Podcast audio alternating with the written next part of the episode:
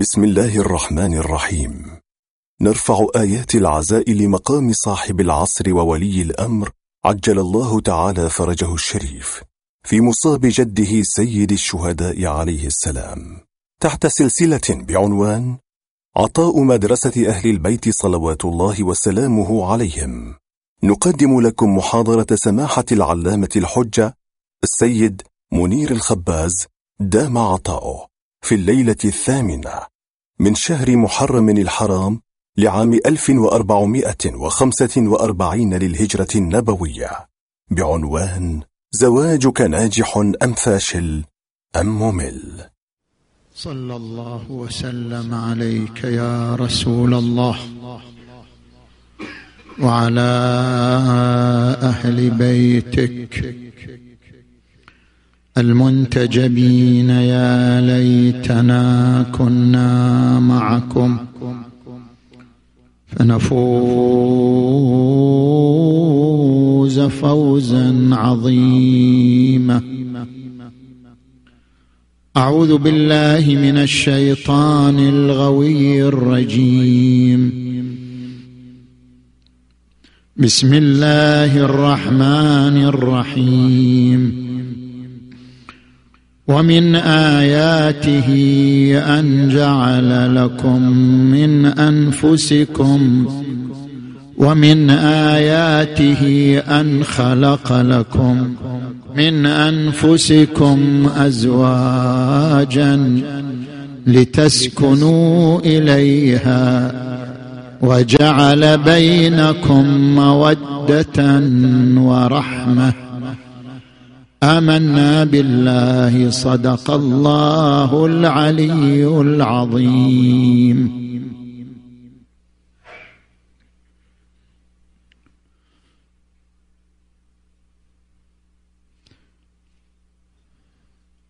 هل زواجك زواج ناجح أم زواج فاشل؟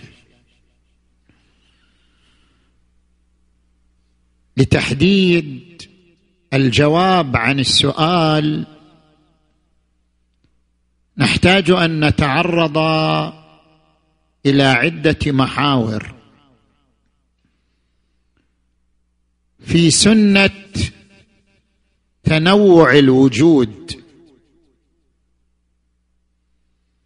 وفي معالم الحياة الزوجية الناجحة. وفي ركائز استقرار الحياة الزوجية. نأتي إلى المحور الأول وهو الحديث عن سنة تنوع الوجود. في القرآن الكريم آيات ثلاث تتناول ثلاثة أصول معرفية من أصول معارف القرآن. الآية الأولى قوله تعالى وإن من شيء إلا عندنا خزائنه وما ننزله إلا بقدر معلوم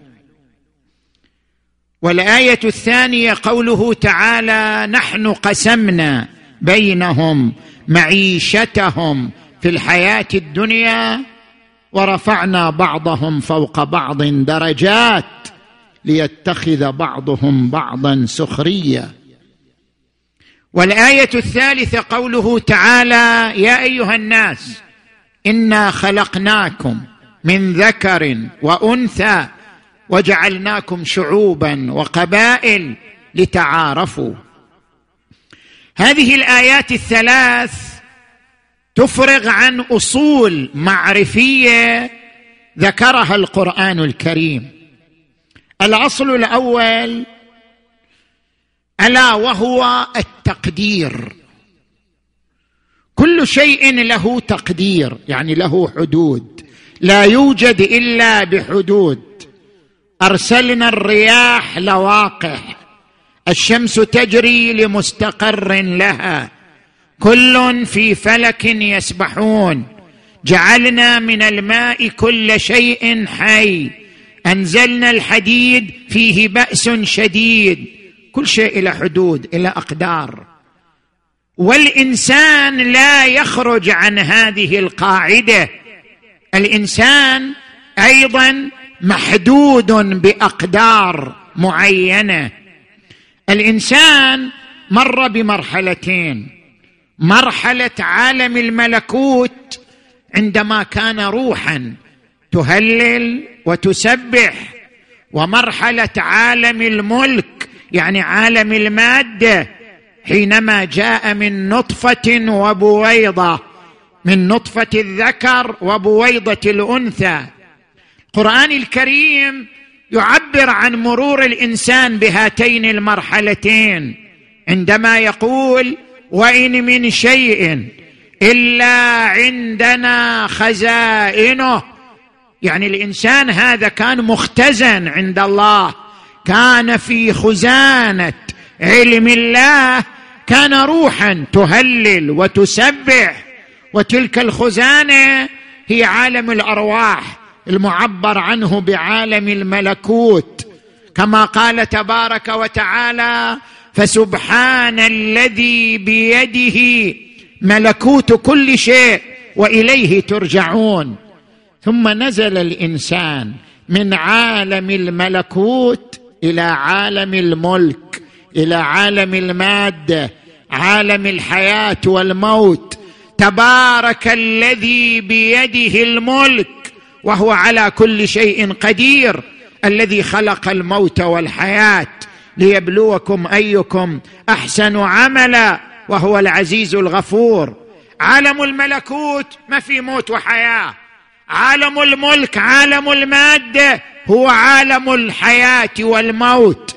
نزل الإنسان إلى عالم المادة نزل بقدر معلوم وما ننزله إلا بقدر معلوم نزل من نطفة معينة وبويضة معينة وفي زمن معين ومكان معين وحدود عقلية معينة وحدود نفسية معينة وشؤون معينة يعني نزل مقدر مقدرا بأقدار. وكل شيء عنده بمقدار. قد جعل الله لكل شيء قدرا. من أي شيء خلقه؟ خلقه من نطفة. من أي شيء خلقه؟ من نطفة خلقه فقدره. اذا جاء الإنسان محدودا بمجموعة من الأقدار. وتلك الأقدار هي خصائص وجوده. وهي مواصفات كينونته. زين؟ هذا الأصل الأول. نجي إلى الأصل الثاني. الأصل الثاني أن الوجود البشري وجود متنوع. هناك الذكي هناك الأذكى هناك الأغبى هناك آه، من يمتلك قدرة عقلية هناك من يمتلك قدرة نفسية هناك من يمتلك قدرة بدنية هناك من يمتلك طاقة مهنية هناك من يمتلك موهبة فنية. وزع القدرات ووزع الطاقات بين عباده.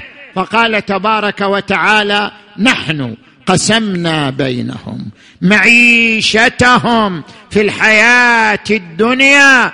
ورفعنا بعضهم فوق بعض درجات ليتخذ بعضهم بعضا سخريا.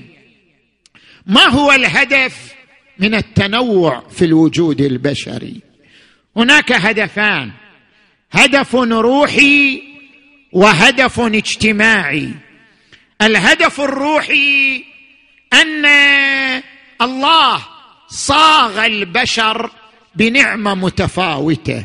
يعني وزع النعمة بطريقة متفاوتة لا بطريقة متساوية. ليتذكر المحظوظ بالنعمة ربه فيشكره عليها. ويتذكر المحروم من النعمة ربه فيسأله إعطاءها. أراد أن يتوجه البشر إليه من خلال توزيع النعمة بطريقة متفاوتة.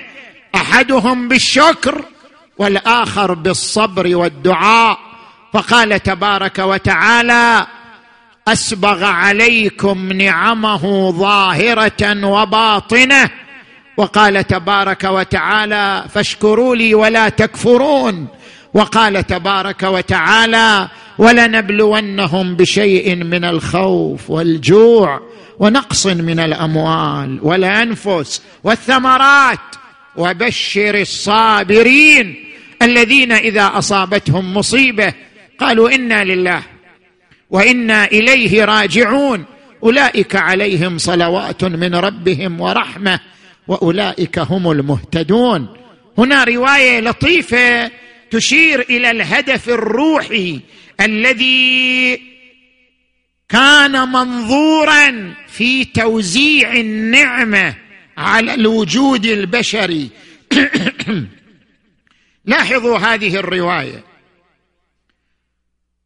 عن هشام بن سالم عن حبيب السجستاني قال سمعت أبا جعفر يعني الإمام الباقر عليه السلام يقول إن الله عز وجل لما أخرج ذرية آدم من ظهره ليأخذ منهم الميثاق بالربوبية له. وبالنبوة لكل نبي.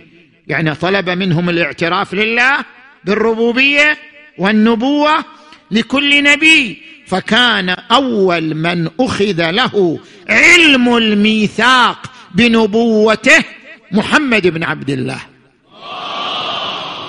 صل وسلم على محمد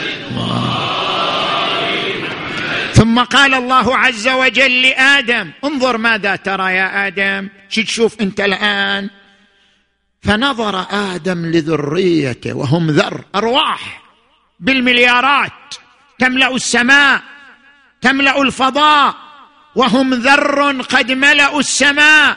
فقال يا فقال آدم يا رب ما أكثر ذريتي ولأمر ما خلقتهم.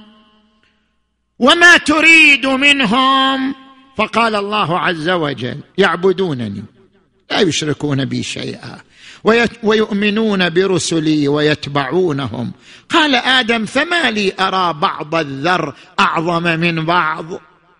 بعضهم له نور بعضهم ليس له نور بعضهم قليل النور بعضهم كثير النور.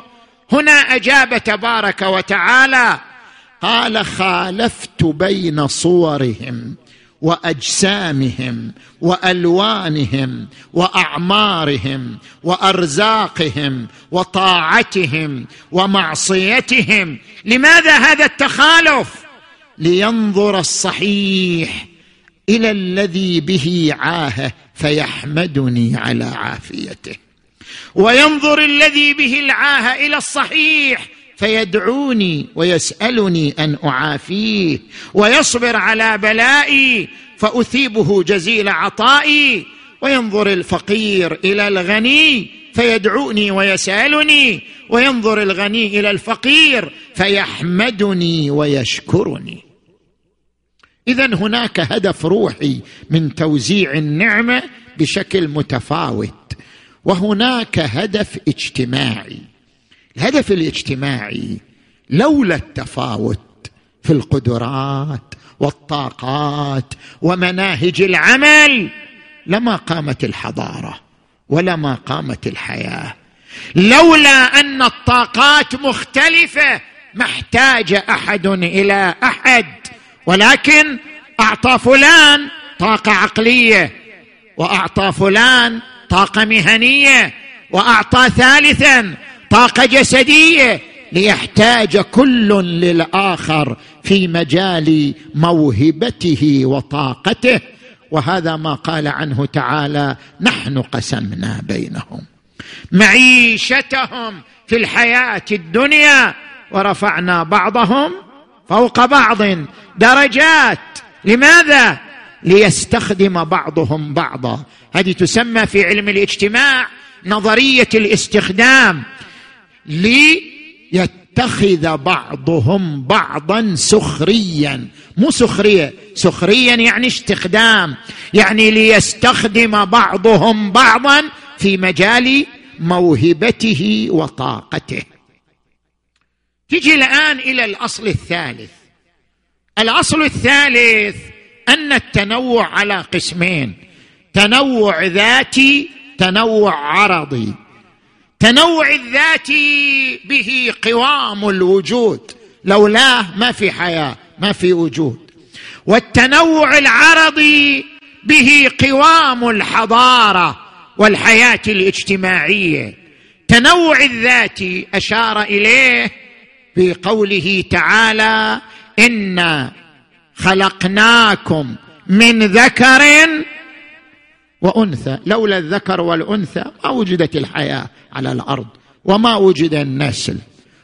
والتنوع العرضي نفس الآية أشارت إليه وجعلناكم شعوب وقبائل. يعني لغات. شعوب يعني لغات. قبائل يعني أعراق وجينات مختلفة. وجعلناكم شعوبا وقبائل. وقال في آية أخرى ومن آياته خلق السماوات والأرض واختلاف ألسنتكم يعني اللغات وألوانكم يعني اختلاف الجينات التي تؤثر على تركيبة الجسم ولونه وحدوده. جعلناكم مختلفين. لماذا؟ ليكون هذا الاختلاف تمهيدا لتلاقح الطاقات والخبرات. لا تقوم حضارة إلا بتلاقح الطاقات والخبرات بين البشر من أجل أن تقوم الحضارة الإنسانية عبر تلاقح الطاقات والخبرات. جعلناكم شعوبا وقبائل لتعارفوا. زين؟ هذا هو المحور الأول من حديثنا.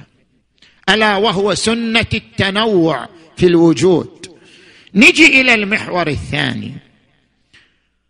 ألا وهو معالم الحياة الزوجية الناجحة. خلق البشر من ذكر وأنثى وهما قطبا وركنا الحياة الزوجية. ما ما هي علاقة الذكر والأنثى؟ ليست علاقة الذكر والأنثى علاقة تفاضل. ذكر ليس أفضل من الأنثى والأنثى ليست أفضل من الذكر. علاقة الذكر والأنثى علاقة تكامل وليست علاقة تفاضل. ليش؟ ليش نقول علاقة تكامل وليست علاقة تفاضل؟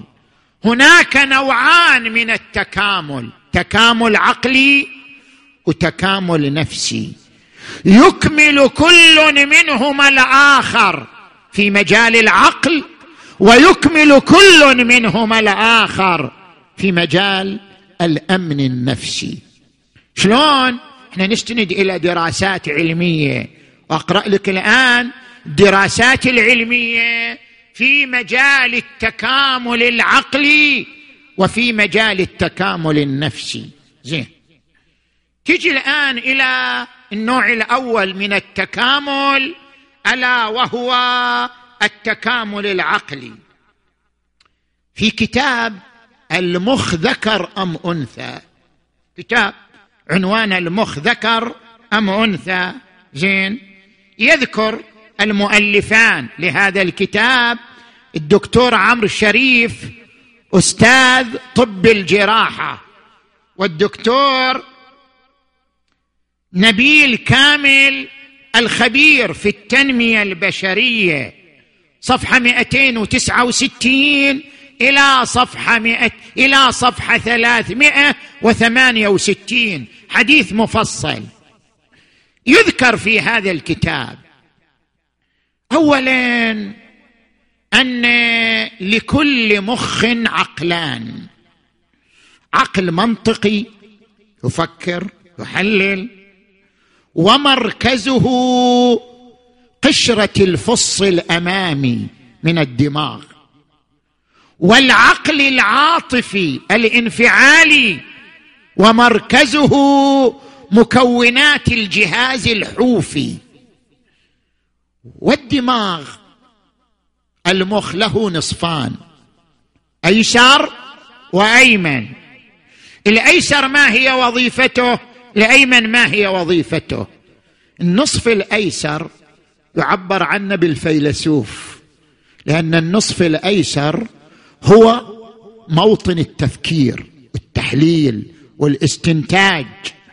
والنصف الأيمن يعبر عنه بالفنان لأن النصف الأيمن من المخ هو المسؤول عن الحدس والخيال والإبداع والعاطفة. هناك نصفان من المخ يعيشهما الإنسان. هل بينهما تواصل أو بينهما استقلال؟ نجي إلى المعلومة الثانية. المعلومة الثانية هنا يتبين اختلاف الذكر عن الأنثى. شلون يتبين اختلاف الذكر عن الأنثى؟ لاحظ معي.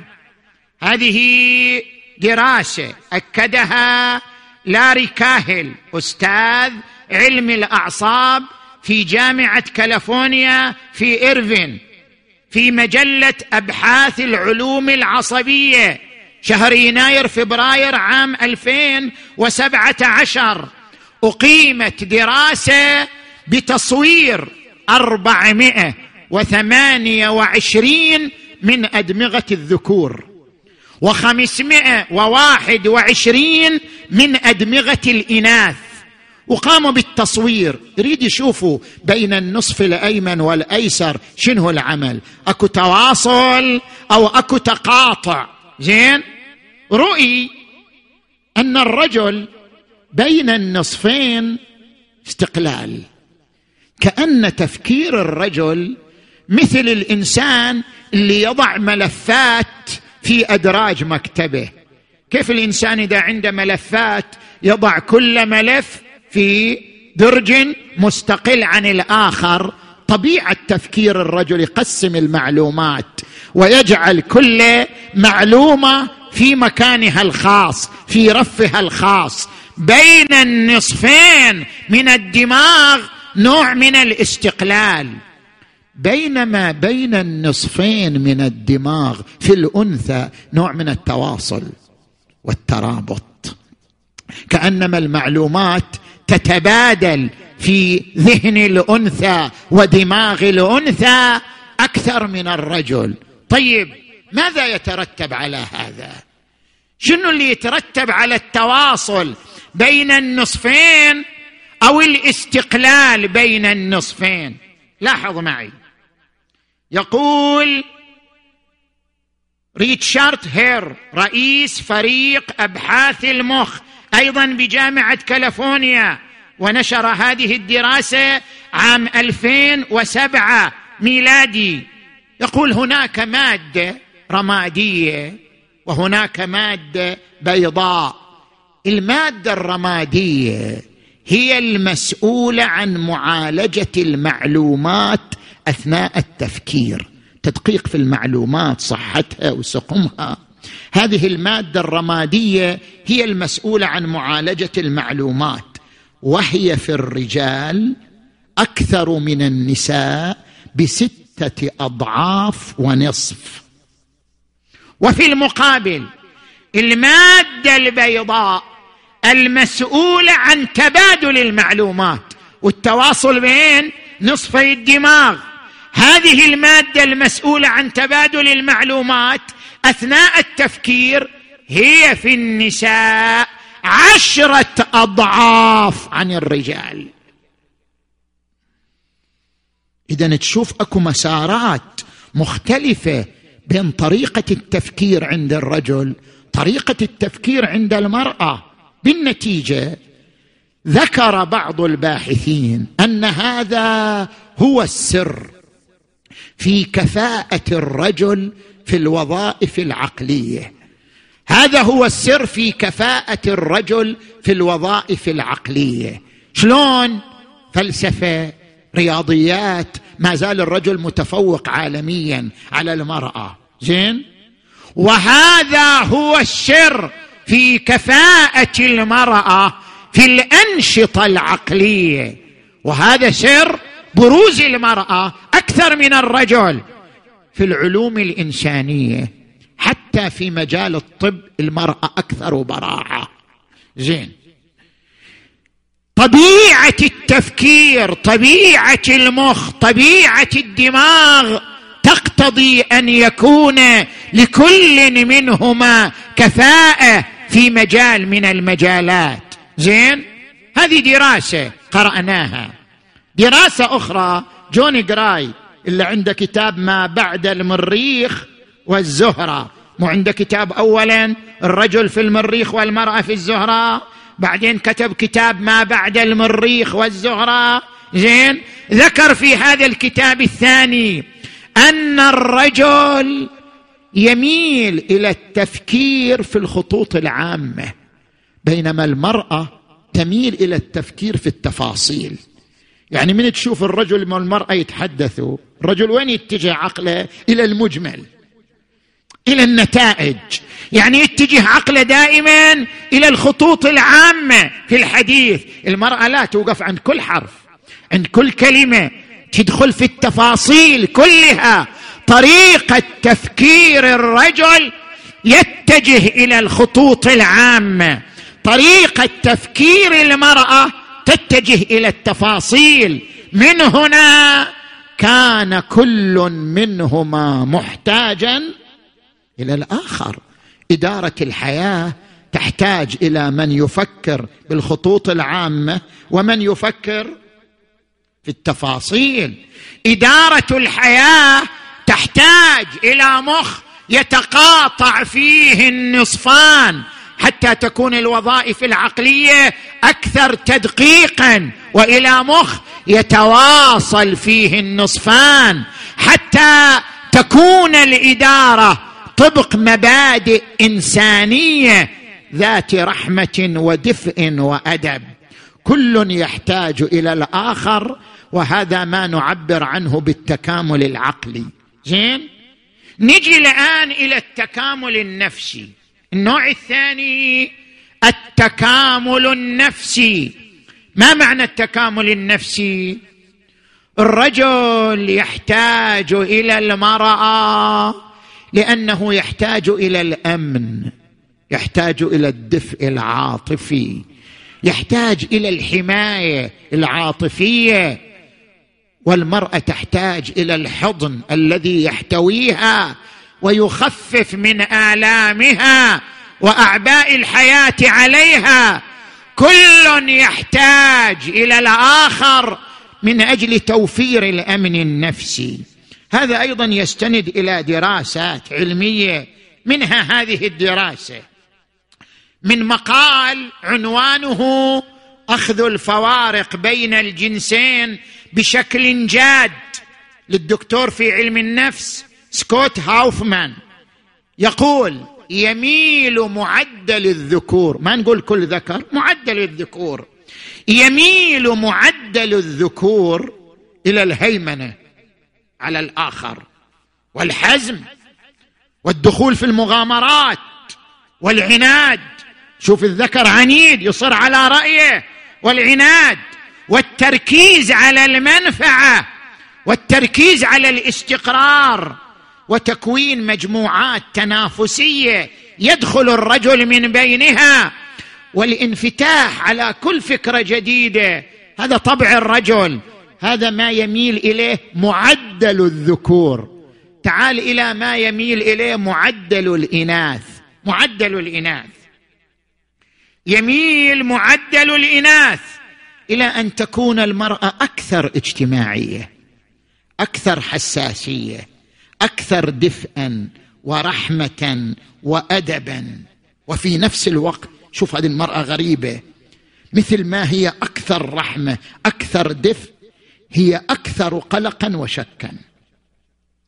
تعيش قلق أكثر من الرجل وتعيش شكوك في نفسها وفي الرجل أكثر من الرجل. طبيعة المرأة هكذا كما هي أكثر رحمة وأكثر دفئا وادبا.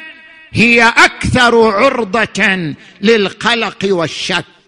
المرأة تنفتح على الجماليات أكثر من الرجل. المرأة تنفتح على العلاقات الثنائية الحميمة أكثر من الرجل. المرأة لا ترغب في العدوان المباشر ولا في التصادم المباشر. تميل عنه أكثر من الرجل. المرأة تمتلك قدرة لغوية أكثر من الرجل. ولذلك تتحدث الطفله قبل ما يتحدث الولد. الطفله أكثر براعة في اللغة من الولد بطبيعة مخ المرأة. المرأة عندما تتحدث تستخدم تعابير وجهها ويدها وجسمها أكثر من الرجل. يعني كل جسمها يتفاعل مع الحديث إذا تحدثت. المرأة سبحان الله المرأة تميل إلى البسمة والبكاء بشكل متكرر في يوم واحد. يعني تقدر طبيعتها هكذا. قد تبكي فترة طويلة وقد تبتسم فترة طويلة وقد يمر عليها الحدثان والسببان في أيام متقاربة أو يوم واحد. عندها هذه القدرة أكثر من الرجل وهي انتبه لهذه النقطة أيها الرجل. والمرأة أقدر على فك الشفرة السلوكية غير اللفظية من الرجل. يعني الرجل قد ما يفهم زوجته إلا من خلال كلامها بينما المرأة تفهم الزوج من قسمات وجهه ومن تعابير بدنه ومن حركاته. المرأة أقدر على على تمييز الحركة ومعرفة الهدف من الرجل. لذلك هي تقرأ الرجل أكثر من قدرة الرجل على قراءته. وهي تعرف ابنائها بشكل تفصيلي ونفسياتهم وأمزجتهم وتعرف زوجها بشكل تفصيلي وتقرأ كل حركة منه قبل أن يتحدث. وقبل أن يتكلم. اذا هناك مجالان نفسيان مختلفان بين الرجل والمرأة. لذلك احتاج كل منهما للآخر حاجة تكامل وليس تفاضل. القرآن يعبر عن ذلك. هن لباس لكم وأنتم لباس لهن. إنسان ما يحتاج إلى اللباس. إنسان يحتاج إلى اللباس للزينة. اذا زوجتك زينتك وزوجك زينتك. إنسان يحتاج إلى اللباس لأجل ستر العيوب. اذا زوجك ستر لعيوبك. وزوجك وزوجتك ستر لعيوبك. الإنسان يحتاج إلى اللباس ليقيه من البرد والحر. اذا زوجتك هي الدفء. الذي يقيك من الورد وهي الحضن الرحيم الذي يقيك من مصاعب الحياة وكذلك العكس ومن آياته أن خلق لكم من أنفسكم أزواجا لتسكنوا. تسكنوا يعني الشعور بالأمن شعور بالهدوء شعور بالاستقرار لتسكنوا إليها وجعل بينكم مودة ورحمة. زين. انتهينا من المحور الثاني. صلوا على محمد وآل محمد.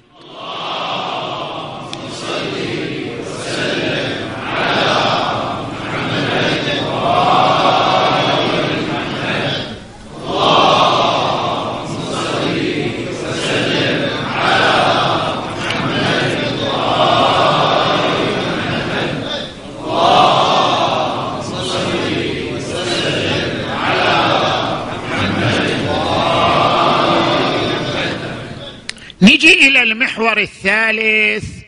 ركائز استقرار الحياة الزوجية. كيف تستقر الحياة الزوجية؟ زين. عندنا كتاب جميل إذا تقرأه. المبادئ السبعة للزواج الناجح. وانت تريد يصير زواجك ناجح؟ تريد تأسس؟ أو أنت الآن في زواج؟ تريد يكون زواجك ناجح. المبادئ السبعة للزواج الناجح. زين؟ إحنا الآن نريد نتناول الزواج الناجح. من زاويتين. زاوية الدراسات العلمية وزاوية الروايات الشريفة. فإحنا بنتحدث عن الزاويتين. الزاوية الأولى الزواج الناجح من خلال الدراسات العلمية ترجع إلى هذا الكتاب كتاب المبادئ السبعة للزواج الناجح تأليف الدكتور جون جوتمان والخبيرة نان زيليفر مشتركة معه في دراسة أكاديمية ميدانية استشارية من خلال تجارب عديدة على مجموعة من الأزواج. زين. ما هي المبادئ السبعة اللي تجعل الزواج ناجح؟ انتبه لي جيدا. المبدأ الأول تقريب المسافات على خارطة المحبة. يعني إيش معنى تقريب المسافات على خارطة المحبة؟ يعني على كل واحد من الزوجين أن يضع في دماغه في جزء من دماغه معلومات واضحة عن الطرف الآخر عن الزوج الآخر. على كل من الزوجين أن يفهم ما الذي يحبه الآخر وما الذي يثير توتره. كيف تعيش وأنت ما تعرف ما الذي يثير الآخر وما الذي يحبه الآخر؟ الزوجة قد تتأذى من سهر الزوج مع أصدقائه لوقت متأخر في الليل. الزوجة قد تتأذى من ممارسة الزوج للتدخين بإفراط. لذلك تتوتر من ذلك. الزوج أيضا قد يتأذى من كثرة علاقات الزوجه وكثرة صداقاتها التي قد تؤثر سلبا على حياتهما. قد يتأذى من عدم عناية الزوجه بالنظافة خصوصا نظافة غرفة النوم خصوصا نظافة مكان النوم. اذا ليلتفت كل من الطرفين إلى ما يحبه الآخر وما يثير توتر الآخر لكي يعيش بحياة تفاهم وتحاور ولطف ومحبة. زين؟ هذا المبدأ الأول نجي إلى المبدأ الثاني. إبداء الإعجاب والإحترام.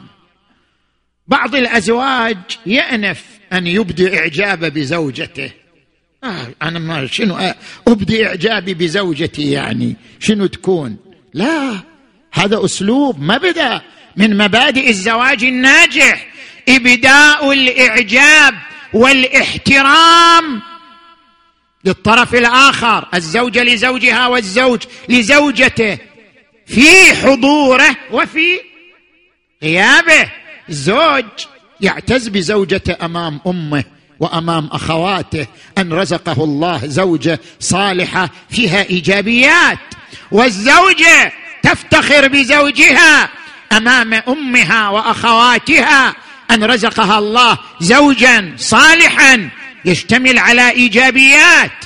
إبداء الإعجاب والإحترام مبدأ مهم من مبادئ استقرار الحياة الزوجية ونجاحها. متى نحتاج إلى هذا المبدأ؟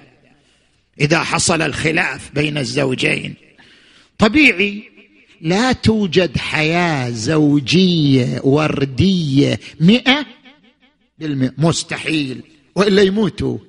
حياة زوجية وردية مئة بالمئة مستحيل توجد. لازم فيها خلافات. لازم فيها يوم عركة ويوم لين ويوم بسمة ويوم حناق. لابد الحياة الزوجية هكذا. زين؟ لأجل ذلك هنا إذا حصل خلاف واحتد النقاش بين الزوجين هنا على الزوجين أن يتذكرا الماضي الجميل والذكريات العاطفية الجميلة لأن تذكر الماضي الجميل يخفف من الألم ويهدئ من الغضب ويقرب الزوجين من بعضهما بينما إذا صار كل منهما يتذكر الأخطاء أنت في اليوم الفلاني قلت كذا وأنت قبل سنة فعلت كذا وأنت قبل سنين فعلت كذا وأنت ما تنتهي الخلاف ويستعر الغضب وتتولد مشاكل أكبر.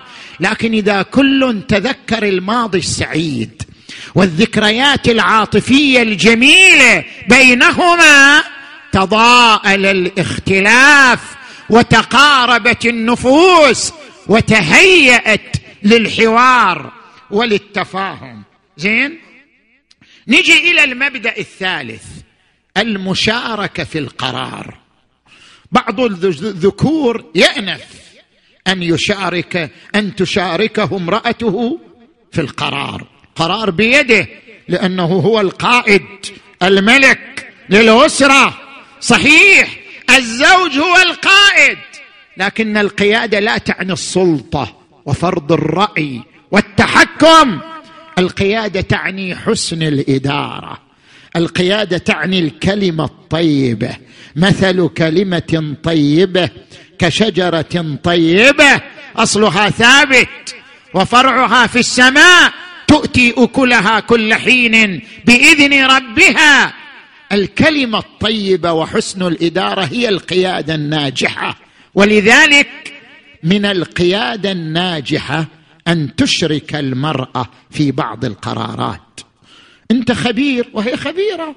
اليوم اليوم في هذا العصر المرأة أكثر خبرة بأمور المنزل من من الرجل. لذلك الرجل يحتاج إلى رأي المرأة وخبرة المرأة في إدارة أمور المنزل. زين؟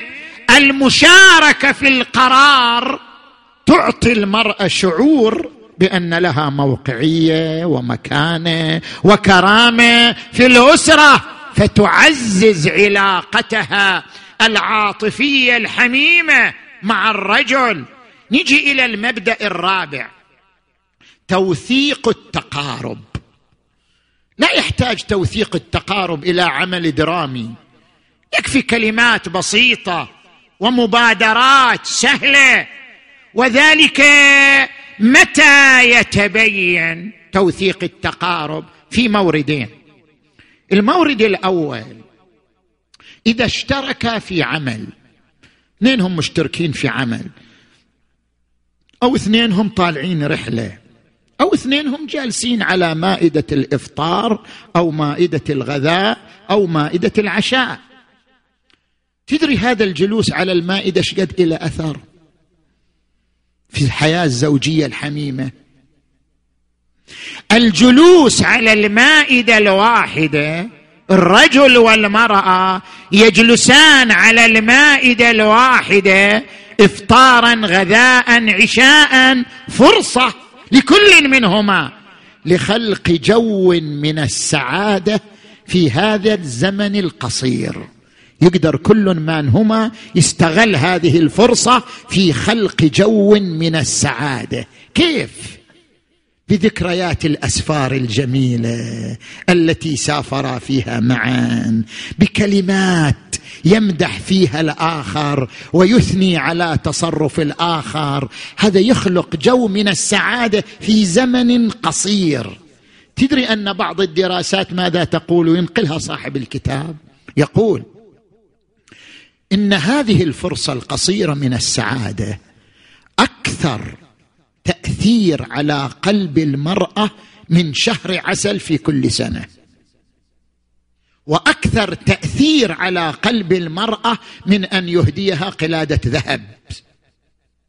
عندما يستغل هذه الفرص فرصة جلسة معها في رحلة في إفطار في غذاء في أن يخلق جو من السعادة بينه وبينها. زين؟ تشوف كثير أنا شفت هذه العادة موجودة في الإيرانيين. موجود عندهم في إيران أنا جلس 26 سنة في إيران. موجود عندهم هذه العادة أنه يخلو بزوجته في الإفطار.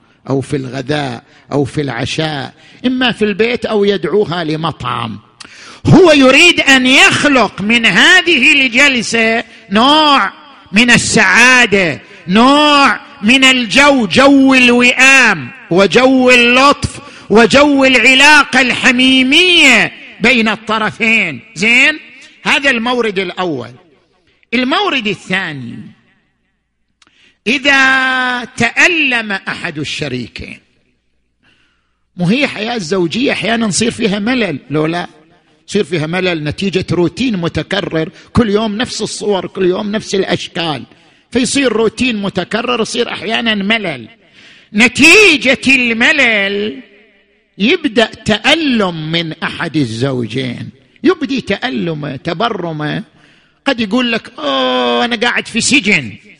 أوه صدري متضايق. أوه أنا أريد أطلع أتمشى لوحدي. وهكذا.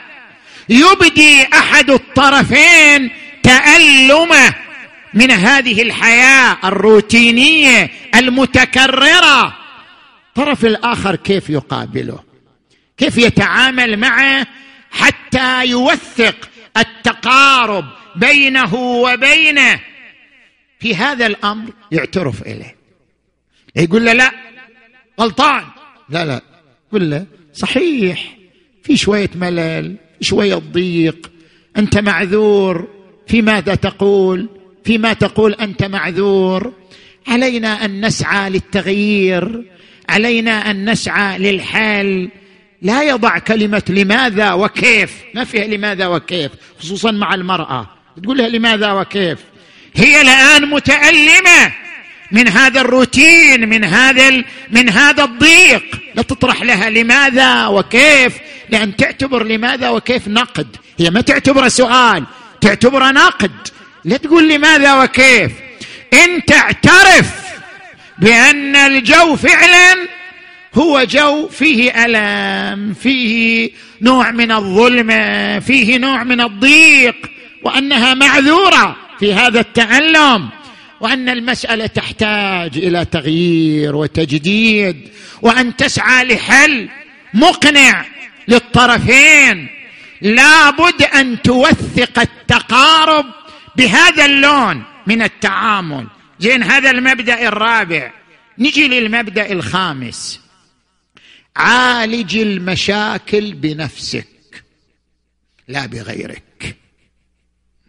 لا تدخل احدا في أسرتك. من أول يوم. لا تجعل لأحد تدخل. لا أب لا أم لا أخ لا أخت. وعلى المرأة أيضا أن لا تدخل احدا في حياتها الزوجية. دائما عالج المشاكل بشكل مباشر. أنت بنفسك. هذا مبدأ مهم. تدري أن الدراسات ماذا أثبتت؟ أثبتت. إنجاح الحياة الزوجية يؤثر على صحتك أفضل من ممارسة الرياضة. إذا تعيش حياة زوجية هادئة تنعم بصحة أكثر من الصحة التي تستقيها من ممارسة الرياضة وانت كل يوم أف أف. الرياضة هذه ما تفيدك. حياة زوجية تنجحها أفضل من كثير أفضل من كثير من الأمور. على صحتك زين مما تمارسها وتعتبرها دخيلة في صحة بدنك. لذلك من هذا المنطلق منطلق هذا المبدأ. إذا رأيت خطأ من الزوجة أو الزوجة رأت خطأ من الزوج كيف يتم التصرف؟ ترضي الزوج اليوم نسى ما جاب الأغراض. اليوم الزوج نسى ما رجع إلا متأخر. اليوم الزوجة نست وراحت لصديقاتها زين؟ ولا طبخت ولا نفخت. زين؟ المهم أحدهما أخطأ. كيف تقابل الخطأ؟ هناك خطوتان. الخطوة الأولى تهدئة الغضب. إذا رأيته هدئ الغضب. كيف تهدئ الغضب؟ تمشي قليل.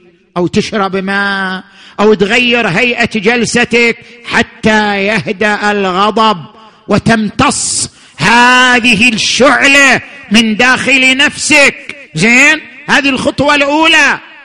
الخطوة الثانية أن لا تتكلم بلغة النقد ولا بلغة الهجوم ولا بلغة الاستعلاء. أنت وأنت لا أنت وأنت لا ما فيها.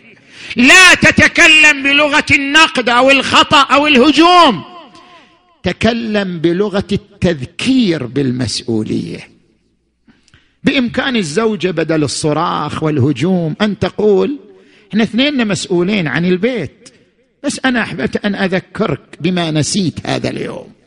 وكذلك الزوج بالنسبة للزوجة بلغة هادئة ذات لين ذات رحمة.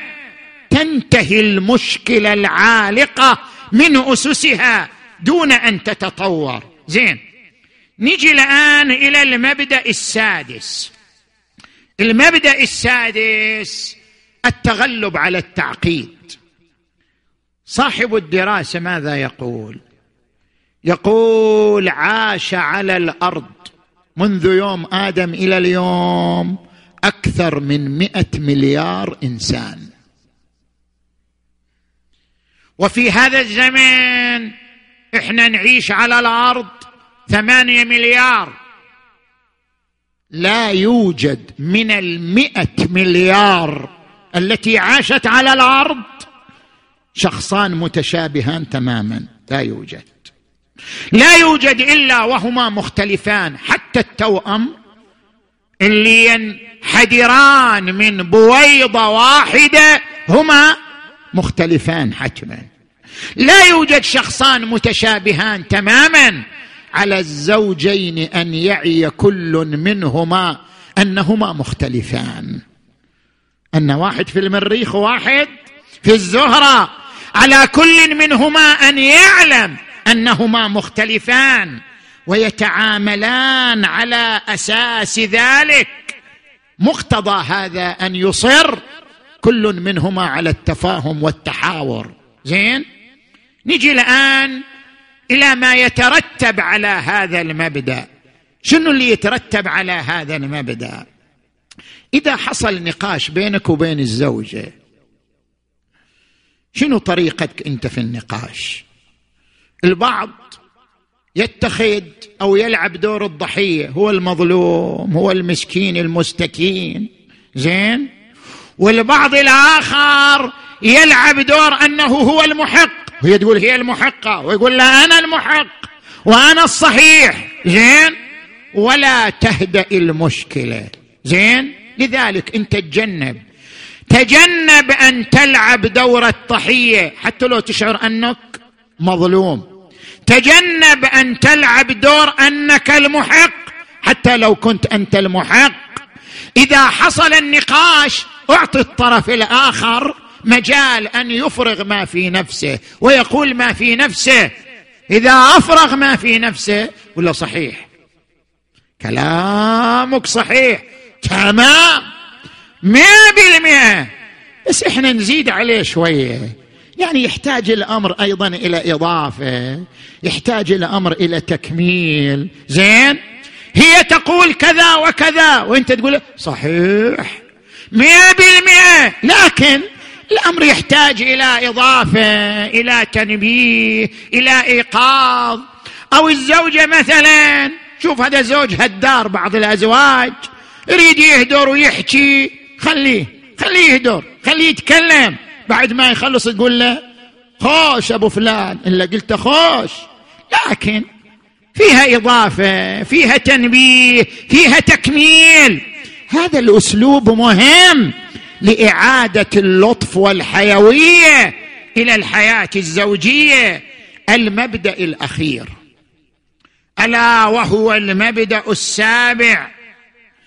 الحياة الزوجية غنية بالطقوس وغنية بالرموز. كيف يعني غنية بالطقوس والرموز؟ حتى نجدد حياتنا الزوجية ونعيد إليها حيوية اللطف. ما شاء الله الليلة أشوف البسمات مرتفعة. زين؟ لأن كل واحد يتذكر شنو البيت وكيف علاقته بزوجته. زين؟ وعلى المرأة أن تسمع وعلى الرجل أن يسمع. كيف نعيد تجديد الحياة الزوجية مبنية على اللطف والأدب والرحمة والحنان. هناك خطوتان. الخطوة الأولى أن نجعل لأنفسنا هدف في كل فترة. هالفتره عندنا هدف؟ نختم القرآن. نختم القرآن. معا. اشترك في عمل. هل هدف عندنا هالفتره عندنا هدف أن نقرأ كتاب عن التربية نقرأه ونتناقش فيه. هالفتره عندنا هدف أن نذاكر لأبنائنا نذاكر لهما. في كل فترة نضع هدف نشترك فيه معا حتى نتقنه بنقاشنا وهذا يخلق تلاحم وتقارب بين الزوجين أكثر إذا صنعا هدفا وسارا في تحقيقه. زين؟ الخطوة الثانية طقوس. ترى الطقوس مهمة. شلون يعني الطقوس؟ طقوس رمزية. مثلا يوم ذكرى ميلاد الزواج يصير بيننا طقس. عمل معين يوم ذكرى يوم عيد الزواج ما بيننا طقس معين يعيد. لنا الحيوية. يوم عيد ميلاد أولادنا يوم قدوم أحدنا من الحج يوم قدوم أحدنا من الزيارة يوم شفاء أحدنا من المرض. اذا خلي طقوس ترمز إلى نجاحات ترمز إلى علاقات معينة ونعلم أبنائنا أيضا على هذه الطقوس. والله اليوم إحنا عندنا طقس طقس زيارة عاشوراء. اليوم عندنا طقس قراءة حديث الكساء. اليوم عندنا طقس طقس زيارة الحسين عليه السلام. نعلم أبنائنا أيضا على بعض الطقوس. تعيد اللحمة والحيوية في أجواء الأسرة. هذه سبعة مبادئ ذكرناها لبيان ركائز استقرار الحياة الزوجية الناجحة من زاوية الدراسة العلمية. نجي الآن وإن أطلت عليكم بعض الشيء زين؟ نجي الآن إلى ركائز استقرار الحياة الزوجية الناجحة من خلال روايات أهل البيت. صلوات الله وسلامه عليهم أجمعين. لا نستغني عن هذا التراث الضخم عن هذا التراث الغزير لروايات أهل البيت. يعني الدراسات العلمية اللي نذكرها هي مؤكدات ومقربات لفكر القرآن وفكر أهل البيت. صلوات الله وسلامه عليهم أجمعين. وإلا فالمبدأ الأصيل والمنبع الصافي هو تراثنا في القرآن وروايات أهل بيت العصمة صلوات الله عليهم أجمعين. هنا أذكر ستة معالم لي وستة ركاء أو ست ركائز لاستقرار الحياة الزوجية. المعلم الأول مقومات المرأة الناجحة. مقومات الزوجة الناجحة. ما هي مقوماتها؟ عبرت الروايات عن هذه المقومات. المقوم الأول أن المرأة كنز وخير ربح. اسمع هذه الرواية الشريفة. قال الرسول صلى الله عليه وآله ألا أخبركم بخير ما يكنز الرجل؟ ما يكنز دراهم ودنانير لا. المرأة الصالحة. إذا نظر إليها تسره وإذا أمرها أطاعته وإذا غاب عنها حفظته. وقال رسول الله صلى الله عليه وآله ما استفاد امرؤ بعد الإسلام أفضل من زوجه؟ تسره إذا نظر إليها. مو فقط جمال إذا نظر إليها يشعر بالحنان باللطف بالرحمة. تسره إذا نظر إليها وتطيعه إذا أمرها وتحفظه عنها في نفسها وتحفظه إذا غاب عنها في نفسها وماله. هذا المقوم الأول. المقوم الثاني اللين والهدوء المرأة الهادئة المرأة اللينة. لاحظوا هذه الرواية عن سليمان الجعفري عن أبي الحسن الرضا. قال قال أمير المؤمنين علي عليه السلام خير نسائكم الخمس. قالوا وما الخمس؟ قال ها الهينة. اللي ما ما تطور المشاكل مشاكل تهونها مو تعقدها اللينة في أسلوبها وتعاملها. المؤاتية يعني التي تطيع. إذا غضب زوجها لم تكتحل بغمض حتى يرضى. وإذا غاب عنها زوجها حفظته في غيبته فتلك عامل من عمال الله وعامل الله لا يخيب. زين؟ بعد المقوم الثالث قدرة المرأة على خلق جو سعيد في الأسرة. لاحظوا هذه الرواية الشريفة. جاء رجل إلى رسول الله صلى الله عليه وآله قال إن لي زوجة إذا دخلت تلقتني. مو تلقتني بالشباك لا تلقتني بالبسمه واللطف. إذا دخلت تلقتني وإذا خرجت شيعتني. زين؟ وإذا رأتني مهموما. قالت ما يهمك. ليش أنت مهموم؟ ما يهمك. إن كنت تهتم لرزقك فقد تكفل به غيرك. يعني الله وإن كنت تهتم لأمر آخرتك فزادك الله هما. فقال الرسول إن لله عمال وهذه المرأة من عماله لها نصف أجر الشهيد. زين؟ المقوم الرابع المرأة التي تعين زوجها على مصاعب الحياة. زوج تعثر في الوظيفة. زوج أصيب بمرض. زوج أصيب بمشاكل تكون تعينه متعقد عليه الأمور. لاحظوا هذه الرواية الشريفة. يقول الصادق عليه السلام لإبراهيم الكرخي أحسن النساء. المرأة البكر الولود الودود التي تعين زوجها على دهره لدنياه. وآخرته. مو الزوجه حل كيس واعطونا تراعي المصاريف تراعي صعوبات الحياة خصوصا في هذا الزمان وفي ظروف هذا الزمان. زين؟ تعينه تعين زوجها على دهره لدنياه وآخرته. زين؟ هذه مقومات الزوجة. طبعا الآن الرجال فرحانين إن إحنا تكلمنا عن النساء. لكن لا الآن نجي إلى شنو مواصفات الزوج الناجح الذي يسعد زوجته. ما هي مواصفات الزوج الناجح؟ زين. الأول أن يكون امينا. يجربوه في الأموال قبل الزواج. شوفوا أمين في الأموال أو لا. يتلاعب. لذلك روى الحسين ابن بشار الواسطي كتبت إلى أبي جعفر عليه السلام أسأله عن النكاح فكتب إلي من خطب إليكم فرضيتم دينه وأمانته فزوجوه وأمانته. الصفة الثانية أن يكون عفيفا.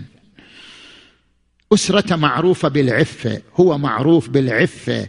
إنسان مستقيم قبل الزواج ما عنده علاقات في السوشيال ميديا ومنا ومنا. زين؟ إنسان مستقيم. تقول الرواية الشريفة عن أبي عبد الله عليه السلام. الكفر أن يكون عفيفا وعنده يسار. يعني يقدر يعيش زوجته بمقدار من المعيشة. زين؟ الصفه الثالثه حسن الخلق. حسن الخلق.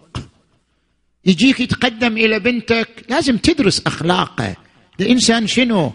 إنسان يعني غضوب دائما يصرخ دائما يرفع الصوت. أو إنسان هادئ إنسان متعاون إنسان متعقل. لاحظوا هذه الرواية الشريفة. روى الصدوق بسنده عن ابن بشار الواسطي كتبت إلى أبي الحسن الرضا عليه السلام. إن لي قرابة يعني واحد من أرحامي قد خطب إلي يعني جاي يخطب بنتي وهو من أرحامي وفي خلقه سوء. قال لا تزوجه إن كان سيء الخلق. سوء الخلق سيولد أسرة تعيسه سوء الخلق سيولد أسرة مريضة. لا تزوجه إذا كان سيء الخلق. زين. أيضا صفة هذه لازم تلتفتوا لها أيها الرجال. ما هي؟ هذه الصفة إسعاد الزوجة بالتزين والتطيب ماذا يرغب الزوج من الزوجة؟ ألا يرغب الزوج من الزوجة أن تكون ذات رائحة طيبة وذات زينة وإذا التقت معه تلتقي بمواصفات محببة بمواصفات مغرية. ألا يحب الزوج ذلك؟ فلتحب الزوجه في زوجها ذلك. شلون؟ أقرأ لك هذه الرواية. شوف. الحسين يذكر في هذه الرواية بالنسبة للإمام الرضا عليه السلام قال الحسن بن الجهم رأيت أبا الحسن الثاني ترى الروايات إذا تعبر أبي الحسن هو الإمام علي تتعبر أبو الحسن الأول الإمام الكاظم أبو الحسن الثاني الإمام الرضا عليه السلام. رأيت أبا الحسن الثاني اختضب خضب شيبته فقلت جعلت فداك اختضبت؟ ليش؟ قال نعم إن التهيئة مما يزيد في عفة النساء.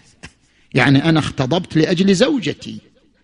ترك النساء ولقد ترك النساء العفة بترك أزواجهن التهيئة. أيسرك أن تراها على ما تراك عليه؟ ترضى أن تشوفها مثل ما هي تشوفك.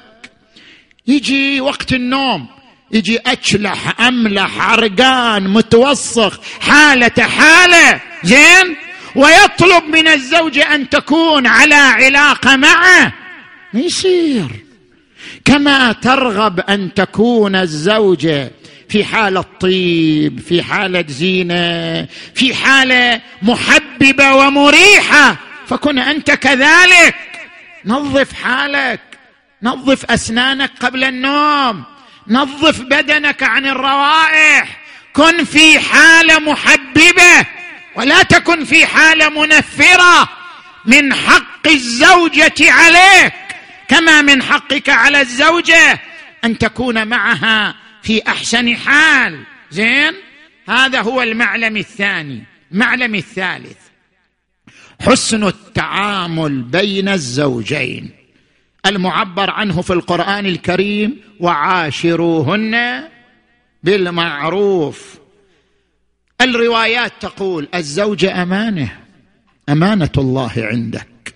والله يقول إن الله يأمركم أن تؤدوا الأمانات إلى أهلها يعني أن تحسن أداءها لاحظوا هذه الرواية الشريفة عن النبي محمد.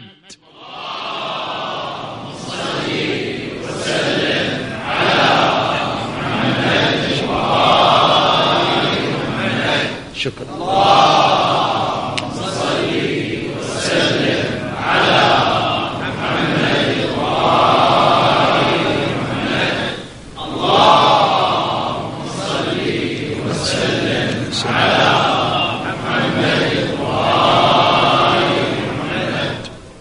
هذه الرواية عن النبي صلى الله عليه وآله قال أخبرني جبرائيل ولم يزل يوصيني بالنساء حتى ظننت أن لا يحل لزوجها أن يقول لها أف. قال يا محمد اتقوا الله في النساء فإنهن عوان بين أيديكم أخذتموهن على أمانات الله عز وجل. وقال أمير المؤمنين إن النساء عند الرجال أمانة الله عندهم فلا تضاروهن ولا تعضلوهن. المرأة نعمة الله عليك فاشكر الله على النعمة.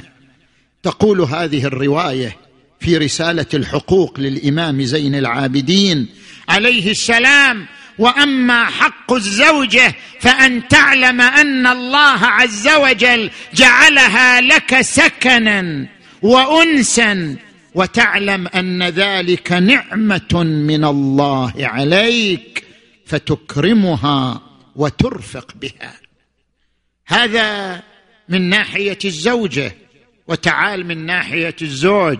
شوف رواية يرويها الصدوق في عقاب الأعمال عن النبي صلى الله عليه وآله قال من كانت له زوجة تؤذيه. وبعض النساء فعلا تؤذي. تؤذي بصراخها تؤذي بكثرة نقدها تؤذي بكثرة هجومها. من كانت له امرأة تؤذيه لم يقبل الله صلاتها ولا حسنة من عملها حتى تعينه وترضيه. وإن صامت الدهر وقامت وأعتقت الرقاب وأنفقت الأموال في سبيل الله بل كانت أول من يرد النار. إذا كانت دائمة في حال الإيذاء بالنسبة إلى الزوج. زين. وانظر هذه الرواية الشريفة. قال علي في جواب من شكا. جاء إلى واحد يشكو امرأته. امرأتي كذا وكذا.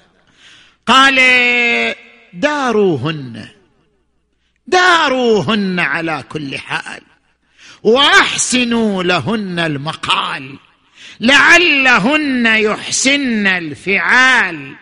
وعن إسحاق بن عمار قال قلت لأبي عبد الله الصادق عليه السلام ما حق المرأة على زوجها؟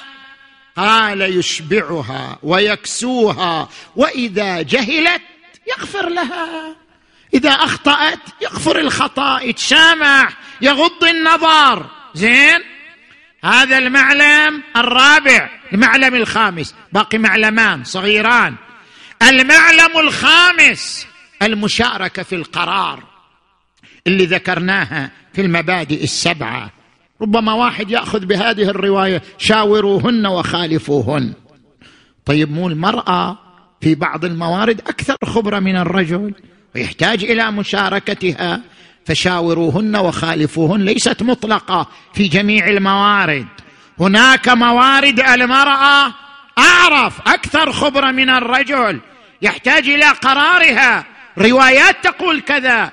مو أنا نقول أو الدراسات تقول. روايات تقول. لاحظوا. مثلا هذه الآية المباركة. فإذا اراد فصالا عن تراض منهما وتشاور وتشاور فلا جناح عليهما. يعني توقيت الرضاع وتوقيت الانتهاء من الرضاع وتوقيت تحديد حضانة الولد يقع بتشاور بين الأبوين. ربما هي أعرف بذلك. زين؟ هناك مورد آخر أيضا ذكرته الروايات. مشورة الأم في زواج البنت. اذا تريد تزوج بنتك؟ شاور أمها. أمها أعرف بما يعجب النساء وبما يفيد المرأة. هنا جاءت هذه الرواية الشريفة. قال النبي صلى الله عليه وآله ائتمروا النساء في بناتهن. يعني خذ بقولها ائتمروا النساء في بناتهن. زين؟ المعلم الأخير التعاون في خدمات المنزل. ليست خدمات المنزل كلها على الزوجة. كن معاونا لها. كن مساعدا لها.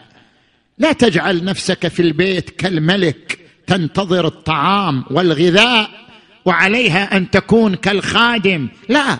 كن معينا لها. هكذا ورد في روايات أهل البيت صلوات الله عليهم أجمعين. ورد في أخلاق النبي محمد. صل وسلم على محمد وآل محمد أنه كان يخدم في مهنة أهله ويقطع اللحم معهن.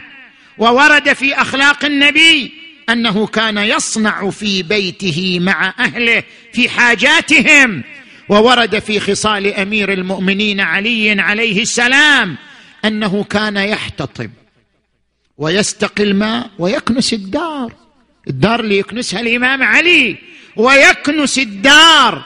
وكانت فاطمة تطحن وتعجن وتخبز.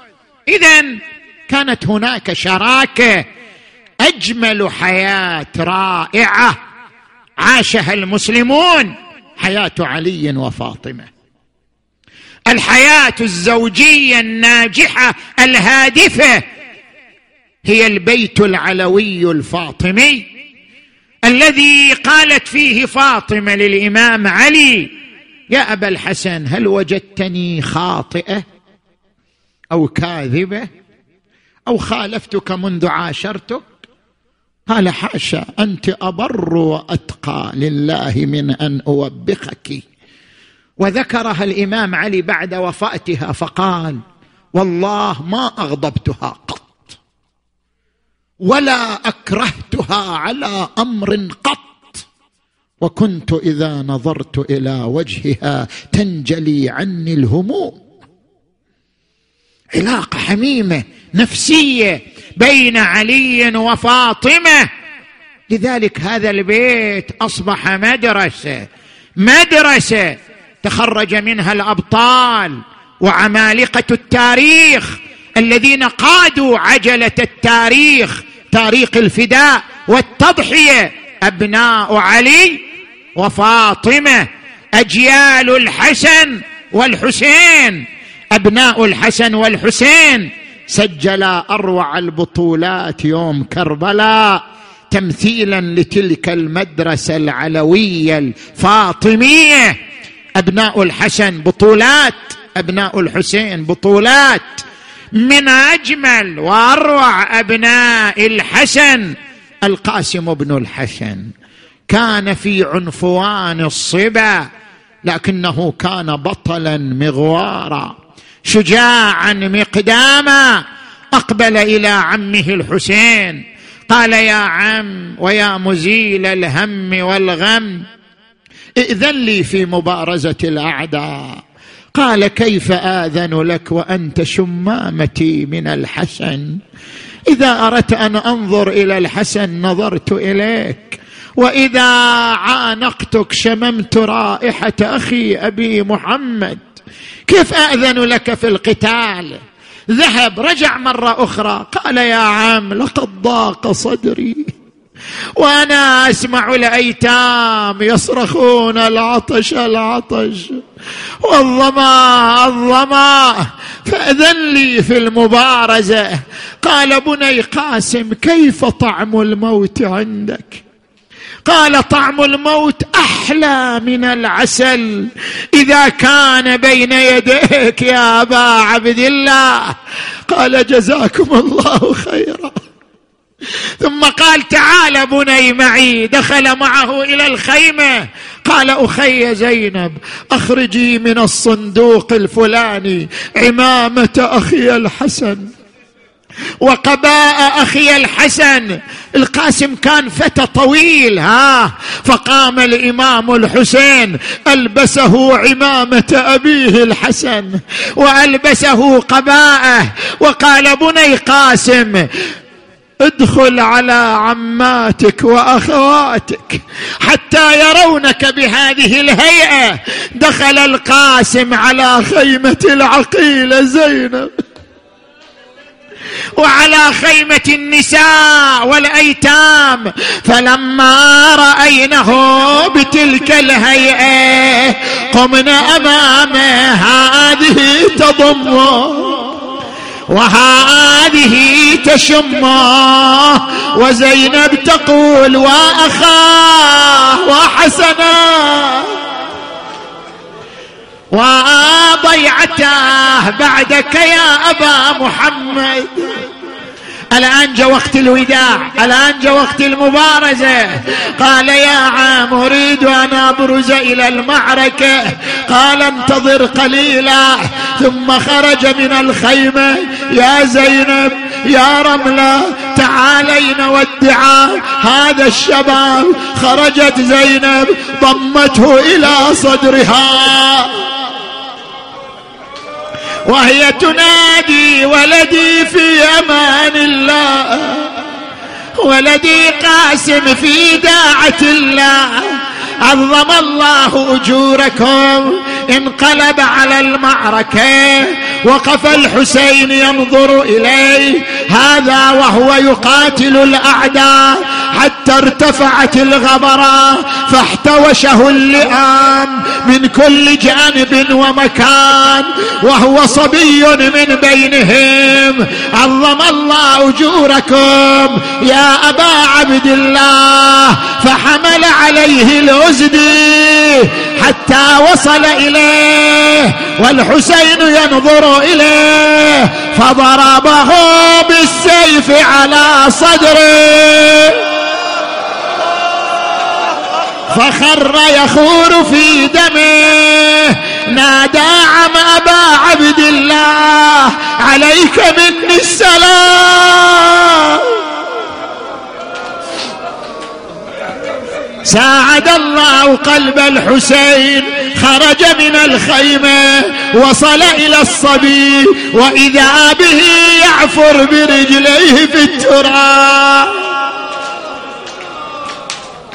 فقال الحسين يعز على عمك أن تناديه فلا يجيبك أو يجيبك فلا ينفعك. هذا يوم والله كثر واتره وقل ناصره. الله أكبر. شلون هيئة الحسين وهو منحني على ابن اخيه يقبله ويضمه؟ يقيل حسين يا جاسم شبيد يا ريت السيف حاز قبلك وريد يهون لكم تخلوني وحد على خيامي يا عمي القوم تفتر. هذه الأبيات تسمعها كل سنة ها اقراها. ها شالي حسين جاسم يا ملخ شالي حسين جاسم يا ملخ على يدينا وهو ينخط بالأقدام. صادر بصدر عمه وخاطبه وصل به إلى الخيمات. ماذا صنع عندما وصل إلى الخيمات؟ ها جابه ومدده ما بين. صوتك صوتك. جابه ومدده يقعدهم يا ويلي وهم مو ولما نسمع عن النسوان اجت زينب تصيح الله. ويل مبارك بين عشرين ألف عشرين ألف زفاه بل حنا بدم الراس بدم الراس حنا. على القاسم العريس أم المكارم أقامت بيوم العرس أشجى المآتم. اللهم بحق القاسم بن الحسن وبحق أنصار الحسين. اقض حوائجنا. فرج عن المؤمنين والمؤمنات في كل مكان. اللهم اشف مرضانا ومرضى المؤمنين والمؤمنات خصوصا المرضى المنظورين. اللهم وفقنا والمؤسسين والمؤمنين والمؤمنات لما تحب وترضى. ارحم أمواتنا وأمواتهم. اللهم عجل فرج وليك وابن أوليائك واكتب له النصر والظفر واجعلنا من أنصاره وأعوانه وإلى أرواح أموات المؤسسين والمؤمنين والمؤمنات الفاتحة. تسبقها. الصلاه